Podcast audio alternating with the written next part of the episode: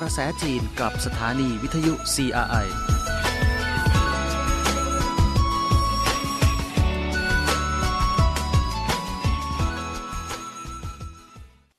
สวัสดีค่ะ ขอต้อนรับเข้าสู่รายการเกาะกระแสจีน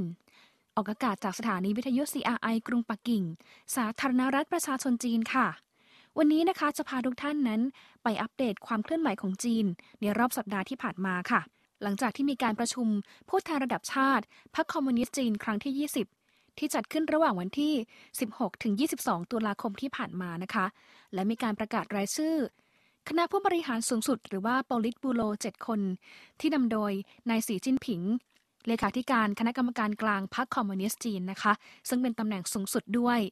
จากนี้ปลิตบูโรค่ะ ก็จะดำรงตำแหน่งสำคัญต่างๆ ในการบริหารประเทศจีน ซึ่งจะประกาศในช่วงเดือนมีนาคมปีหน้านะคะ โดยมติการประชุมสมัชชา 20 นั้นก็เตรียมพร้อมนำไปปฏิบัติด้วยค่ะ 25 ตุลาคมที่ผ่านมา กรมการเมืองของคณะกรรมการกลางพรรคคอมมิวนิสต์จีน ได้จัดประชุม เพื่อเตรียมการสำหรับการศึกษา เผยแพร่ และดำเนินการตามหลักการสำคัญ ของการประชุมสมัชชาผู้แทนทั่วประเทศ ของพรรคคอมมิวนิสต์จีน ครั้งที่ 20 นายสีจิ้นผิง เลขาธิการใหญ่คณะกรรมการกลางพรรคคอมมิวนิสต์จีน เป็นประธานการประชุม ที่ประชุมยังได้พิจารณาถึงข้อบังคับ เกี่ยวกับการเสริมสร้างและปกป้องความเป็นผู้นำแบบรวมศูนย์ และเป็นหนึ่งเดียวของคณะกรรมการกลางพรรคและกฎโดยละเอียดสำหรับการดำเนินการตามข้อบังคับแบบประการ เกี่ยวกับการปฏิบัติงาน ที่ประชุมมีมติว่า การศึกษา เผยแพร่และดำเนินการตามหลักการชี้นำของการประชุมสมัชชาผู้แทนทั่วประเทศ ของพรรคคอมมิวนิสต์จีนครั้งที่ 20 เป็นภารกิจทางการเมืองหลักสำหรับพรรคและประเทศในปัจจุบัน และช่วงเวลาข้างหน้า ต้องมีความเข้าใจอย่างลึกซึ้ง ถึงความหมายสำคัญยิ่ง ในการจัดตั้งตำแหน่งแกนหลักของสหายสีจิ้นผิง ในคณะกรรมการกลางพักและในทั้งพักตลอดจนบทบาทชี้นำของความคิดสีจิ้นผิง เกี่ยวกับสังคมนิยมที่มีเอกลักษณ์จีนในยุคใหม่ นอกจากนี้ยังต้องเข้าใจอย่างลึกซึ้ง ในประเด็นสำคัญต่างๆ เช่นแนวคิดของนายสีจิ้นผิง เกี่ยวกับสังคมนิยมที่มีเอกลักษณ์จีนในยุคใหม่ การปรับลัทธิมาร์กซ์ให้เข้ากับบริบทของจีน และความต้องการของยุคสมัย ตลอดจนเส้นทางจีนสู่ความทันสมัย ที่ประชุมได้เน้นย้ำถึงความเข้าใจในระดับลึกซึ้ง ต่อการจัดบางเชิงยุทธศาสตร์ โดยการประชุมสมัชชาผู้แทนทั่วประเทศ ของพรรคคอมมิวนิสต์จีนครั้งที่ 20 เพื่อสร้างจีนให้กลายเป็นประเทศ สังคมนิยมที่ทันสมัยในทุกด้าน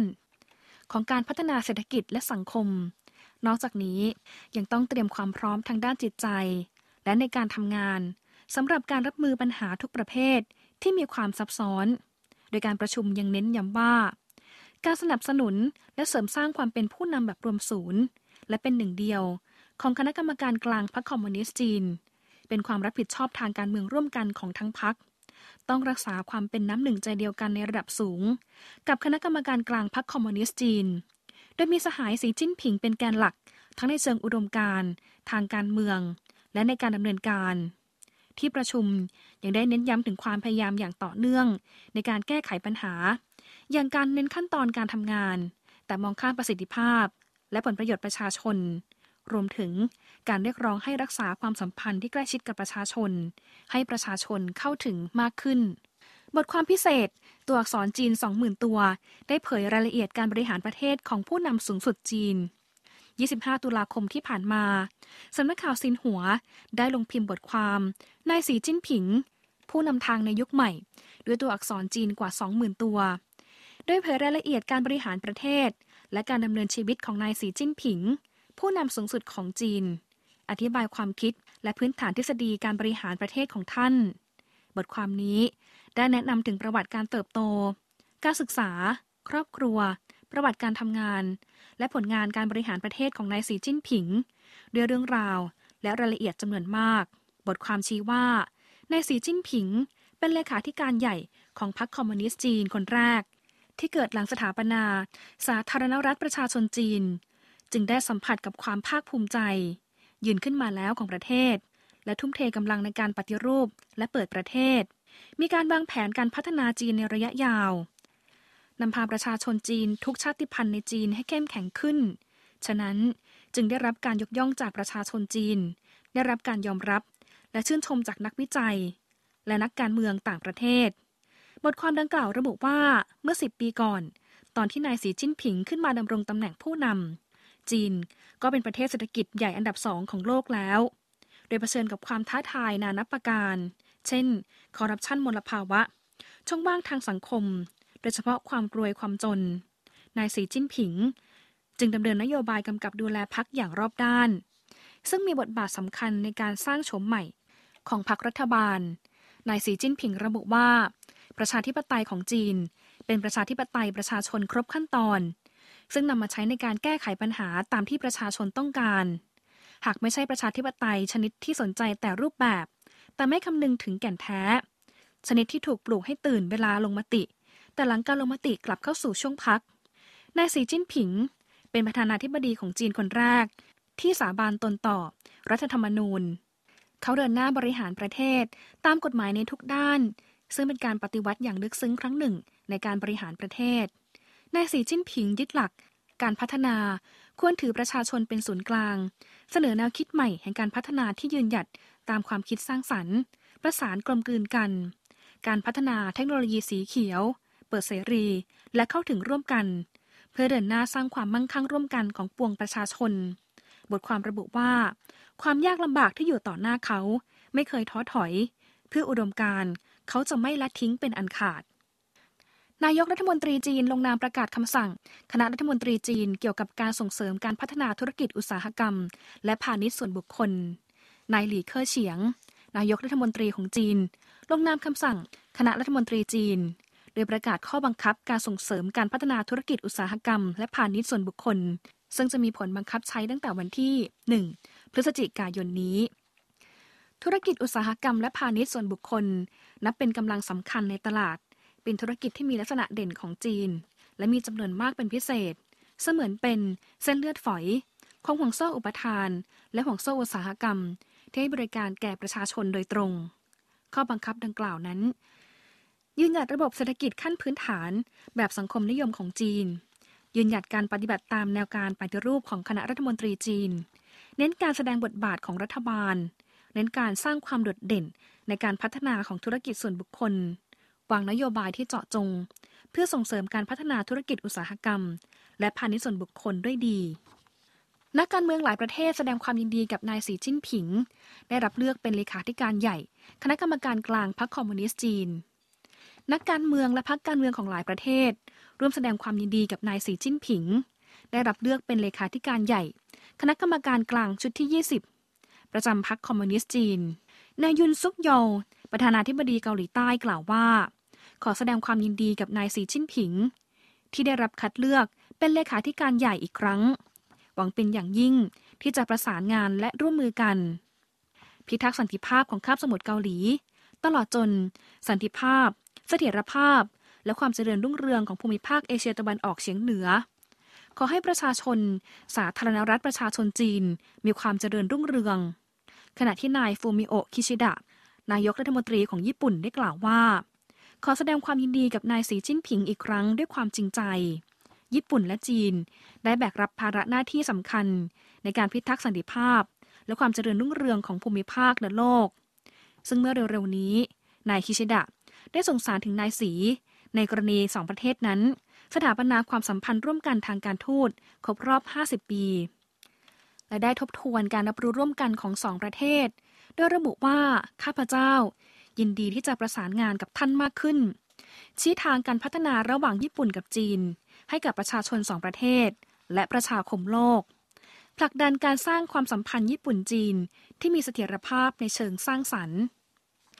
หกหน่วยงานของจีน ร่วมกันประกาศมาตรการส่งเสริมการลงทุน จากนักธุรกิจต่างชาติ หน่วยงานของรัฐบาลจีน 6 หน่วย รวมถึงคณะกรรมการการพัฒนาและปฏิรูปแห่งชาติ และกระทรวงพาณิชย์ของจีน ร่วมกันประกาศมาตรการต่างๆ เกี่ยวกับการส่งเสริมการลงทุน จากนักธุรกิจต่างชาติ โดยเน้นอุตสาหกรรมการผลิตเป็นจุดสำคัญ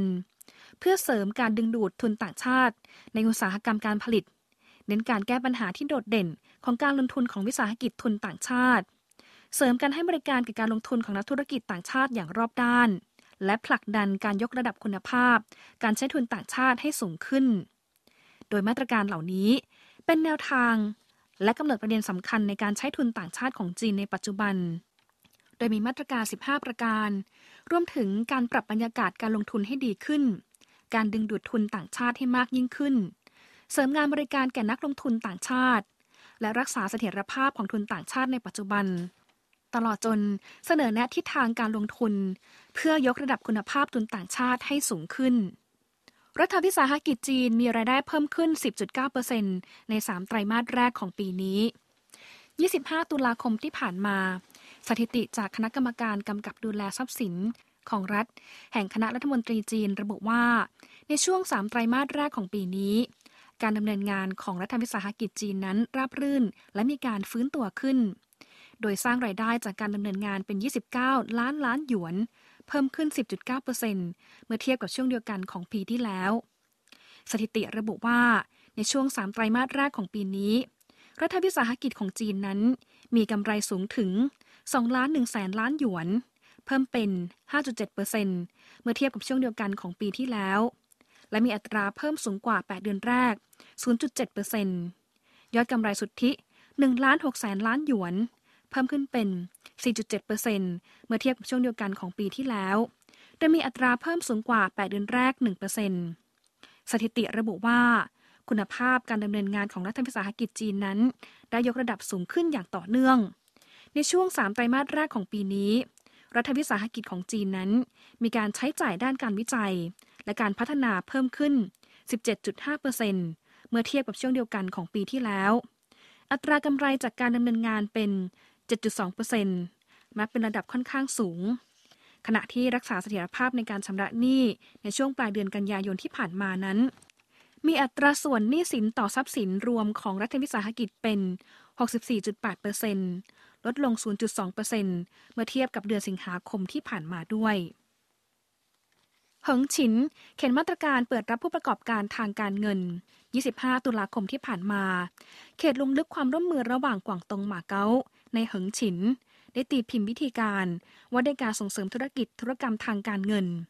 โดยมีวัตถุประสงค์เพื่อเปิดรับผู้ประกอบการทางการเงินทุกประเภท ต่อยอดธุรกิจในเหิงฉิน ด้วยความคิดสร้างสรรค์และจริงจัง ลงลึกและความร่วมมือทางการเงินระหว่างหงฉินกับหมาเก๊าวิธีการดังกล่าวนั้น จะมีผลบังคับใช้อย่างเป็นทางการ ในวันที่ 7 พฤศจิกายนนี้สำหรับนโยบายดังกล่าวนั้น เหมาะกับธุรกรรมการเงินต่างๆ เช่น สถาบันทางการเงินที่มีใบประกอบการ สถาบันทางการเงินระดับท้องถิ่น กองทุนความปลอดภัยเพื่อการลงทุนส่วนตัว และสถาบันทางการเงินประเภทอื่น ๆ ที่ได้รับการรับรองด้วย นโยบายดังกล่าวยังระบุว่า ผู้ประกอบการทางการเงินในมาเก๊าที่เข้าเกณฑ์นั้น จะได้รับสิทธิ์เป็น 1.2 เท่าของมาตรการที่เกี่ยวข้อง เช่น ผู้ที่จะเข้ามาปักหลัก จะได้รับเงินสนับสนุนสูงสุด 60 ล้านหยวนโดยมาตรการดังกล่าวนั้น จัดขึ้นเพื่อส่งเสริมความร่วมมือทางการเงิน ระหว่างเหิงฉินกับหมาเก๊าให้มากยิ่งขึ้น 10 ปี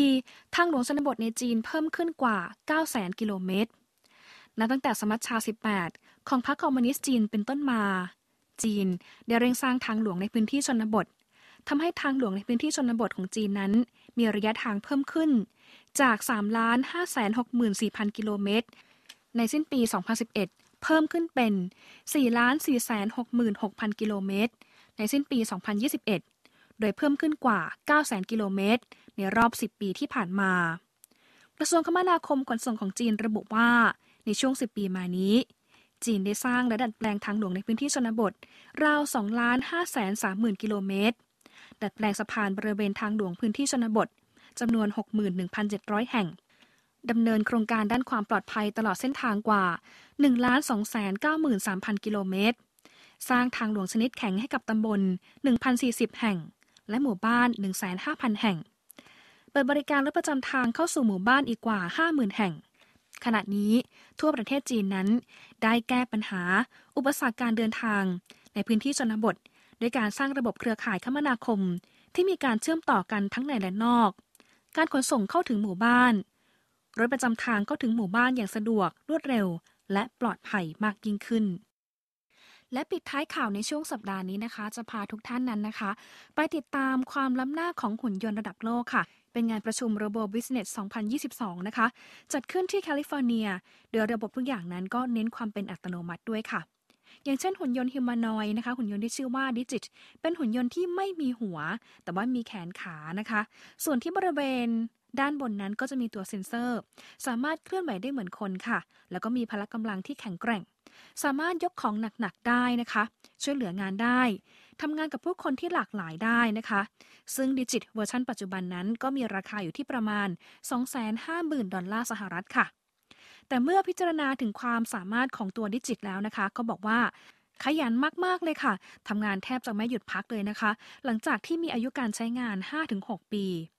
ซึ่ง Agility Robotics นะคะเป็นผู้ผลิตหุ่นยนต์ Digit นั้นก็บอกว่า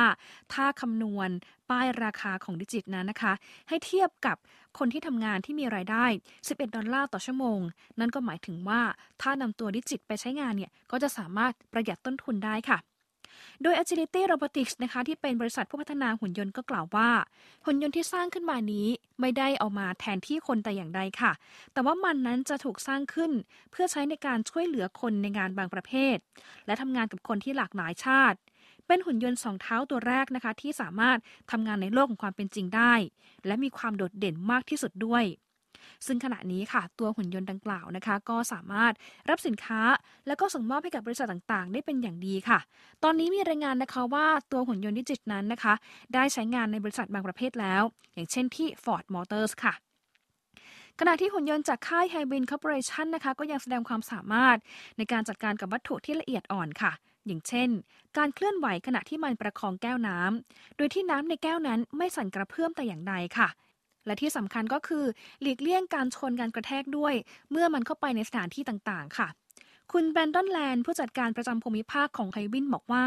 หุ่นยนต์นะคะมีอัลกอริทึมสำหรับลดการสั่นสะเทือน เพื่อรักษาระดับน้ำในแก้ว ซึ่งงานนี้ค่ะก็บอกว่าอุปกรณ์หุ่นยนต์นั้น สามารถใช้งานได้อย่างหลากหลายค่ะ ทั้งในภาคอุตสาหกรรม การบริการทั่วไปนะคะ ที่สำคัญก็คือทำงานได้อย่างแม่นยำและงานที่ใช้ความละเอียดรอบคอบนั้น ก็มีความแม่นยำสูงอีกด้วยค่ะนอกจากนี้ค่ะหุ่นยนต์จากค่าย Olympus Controls นะคะเขาก็บอกว่ายังมีการผลิตหุ่นยนต์ ที่เน้นสถานที่ที่ขาดแคลนแรงงาน หรือว่าต้องการแรงงานจำนวนมาก ที่สำคัญก็คือจะช่วยประหยัดต้นทุนอีกด้วยค่ะ ทั้งหมดนี้นะคะก็เป็นส่วนหนึ่งในงานเทคโนโลยี งานระบบ Business Conference ค่ะ ที่จัดขึ้นในศูนย์การประชุมซานตาคลาร่าในซิลิคอนวัลลีสรัฐแคลิฟอร์เนีย เพื่อที่จะแสดงการพัฒนาอุปกรณ์หุ่นยนต์ ที่ใช้ในภาคอุตสาหกรรมนะคะ โดยส่วนใหญ่เขาก็บอกว่าจะเน้นไปที่ระบบการทำงานอัตโนมัติอีกด้วยค่ะ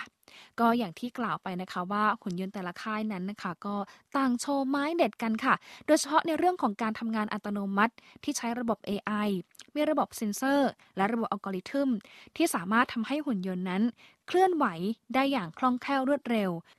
ทำงานตามสั่งได้ตามเป้าหมายนะคะ ที่สำคัญก็คือ มีประสิทธิภาพในการทำงาน และถ้าเป็นงานที่ละเอียดอ่อนนั้น ก็มีความแม่นยำมากยิ่งขึ้นด้วยค่ะ ซึ่งในอนาคตนะคะเขาก็บอกว่าหุ่นยนต์ตัวนี้ก็จะมาช่วยในภาคอุตสาหกรรมเพิ่มมากขึ้น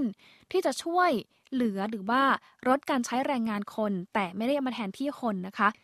ซึ่งเป็นงานประเภททั่วไปเลยนะคะ ที่ไม่ต้องใช้ skill อะไรมากขณะเดียวกันค่ะเขาก็บอกว่าคนเองเนี่ยก็ต้องขยับ skill ที่สูงกว่านะคะเพื่อที่จะพัฒนาศักยภาพของมนุษย์นั้น ให้มีความเก่งมากยิ่งขึ้นนะคะ แล้วก็สามารถที่จะทำงานได้อย่างหลากหลายมากยิ่งขึ้นด้วยค่ะแหมก็ถือว่าเป็นเรื่องราวสุดล้ำแล้วก็ไฮเทคจริง ๆ เลยนะคะสำหรับทิศทางการพัฒนาเทคโนโลยีหุ่นยนต์ทั่วโลก ที่แต่ละปีนั้นเราจะเห็นได้ว่าออกมาแต่ละค่ายเนี่ยนะคะ ต่างก็มีความล้ำแล้วก็สามารถใช้งานได้จริงในเกือบทุกวงการได้เลยทีเดียวค่ะ และทั้งหมดนี้คือเกาะกระแสจีนนะคะ ที่มาอัปเดตเรื่องราวความเคลื่อนไหวที่เกิดขึ้นในประเทศจีน ข่าวสารส่งตรงจากจีนตลอดในช่วงสัปดาห์ที่ผ่านมาค่ะ ในช่วงนี้หมดเวลาแล้วนะคะ ต้องลาท่านผู้ฟังทุกท่านไปก่อนค่ะ ดิฉันมณีนาฏอ่อนพนา ขอบพระคุณและสวัสดีค่ะ